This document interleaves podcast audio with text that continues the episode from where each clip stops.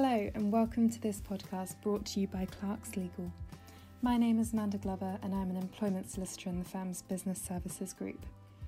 At the time of recording this podcast, it is the 7th of January 2021. Often I find that January is a month of looking forward and setting new goals for the new year, but we shouldn't forget that reflecting on and learning from our past can also be a very constructive way to build a better future. 2020 will always be a standout year in all of our lives. First and foremost, it was a human tragedy, bringing suffering to so many across the globe. It was also a year of tremendous tumult, plunging us into a parallel universe where many of the old certainties were stripped away and replaced by a level of uncertainty that we had never experienced before. It appears that some of the changes experienced in 2020 will simply be moment in time changes, and we will revert to the old ways as soon as we can. But others are transformational changes, either latent trends which have been accelerated by the COVID crisis, or new trends which have been created by it. With these, the tides of change are never going back, and businesses can't afford to be Canute like. Instead, they have to embrace the new tides now before they reach their height. So, over the course of the next couple of weeks, I'm going to be publishing a series of short podcasts which will examine some of the key developments in the world of business and employment in 2020. And today we start with health. 2020 was, of course, first and foremost about health and well-being. Public health suddenly became the predominant economic issue, dwarfing even Brexit in terms of its impact on macroeconomics, the public finances, and the sustainability of every company in the UK. However, this was not the only consequence. Individual employee health became not just a matter for that employee and the human resources professional, but potentially a matter for the whole enterprise. What employees were doing in their lives outside of work, how stringently they were following the public health procedures, and how they got to work suddenly all became matters of concern. Equally for employees, how seriously their employers took COVID and the levels of trust they had in their employers became a defining feature of the employment relationship.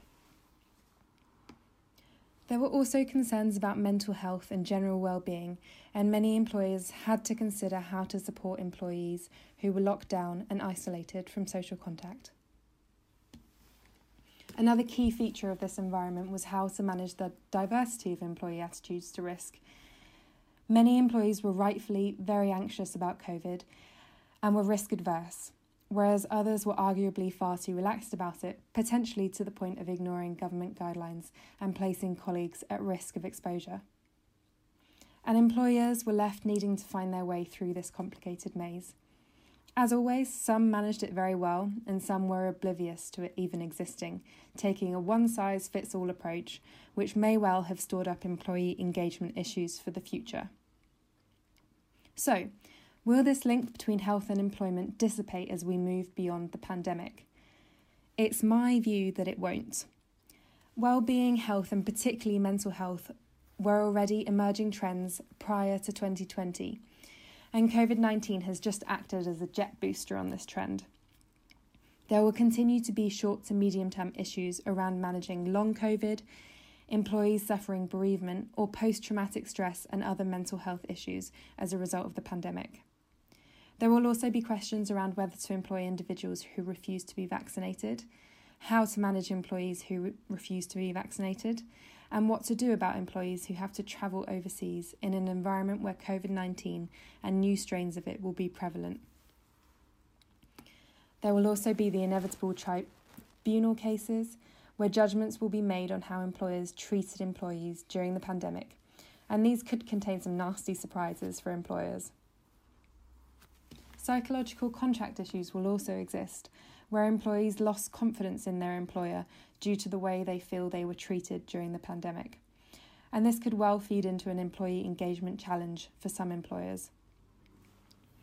Longer term, it's highly likely there will have to be some government reappraisal of the link between public health and economic success, and this could result in legal changes which will flow down into the employment arena. Additionally, with the rapid development of biosciences, it's very likely that health passports will become as important as normal passports, and the health passport is likely to become important in the employee sphere. There will continue to be this fusion of employers wanting to support their employees to live healthy lives, whilst at the same time encroaching more and more on individual employees' private lives as they seek to minimise their exposure to individual and collective health issues. So, what does this mean for employers going forward? In essence, I would say that they need to develop health and well-being strategies which look at all aspects of individual and, and collective employee health purpose, parameters, priorities, plans, processes, policies, and procedures, all the P's, all need to be considered, reviewed, and amended where appropriate. Thanks so much for listening to this podcast.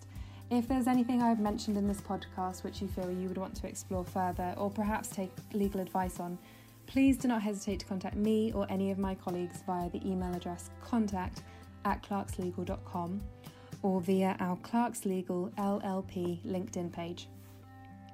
Alternatively, Clarks Legal runs an HR support website called Employment Buddy, which is available to sign up to and provides a number of useful HR guides and template documents to help you navigate a number of different employment scenarios. Please contact us if you want to know more about this service. And finally, I should also mention we have a wholly owned HR and business consultancy subsidiary called Forbury People for those of you who are looking for help with your broader HR issues, such as strategy, senior leadership development, and industrial relations, to name a few. Again, please get in touch with us if you want to know more about our consultancy offerings. Many thanks for listening to today's podcast. I hope you have a really good weekend and I look forward to speaking to you again soon.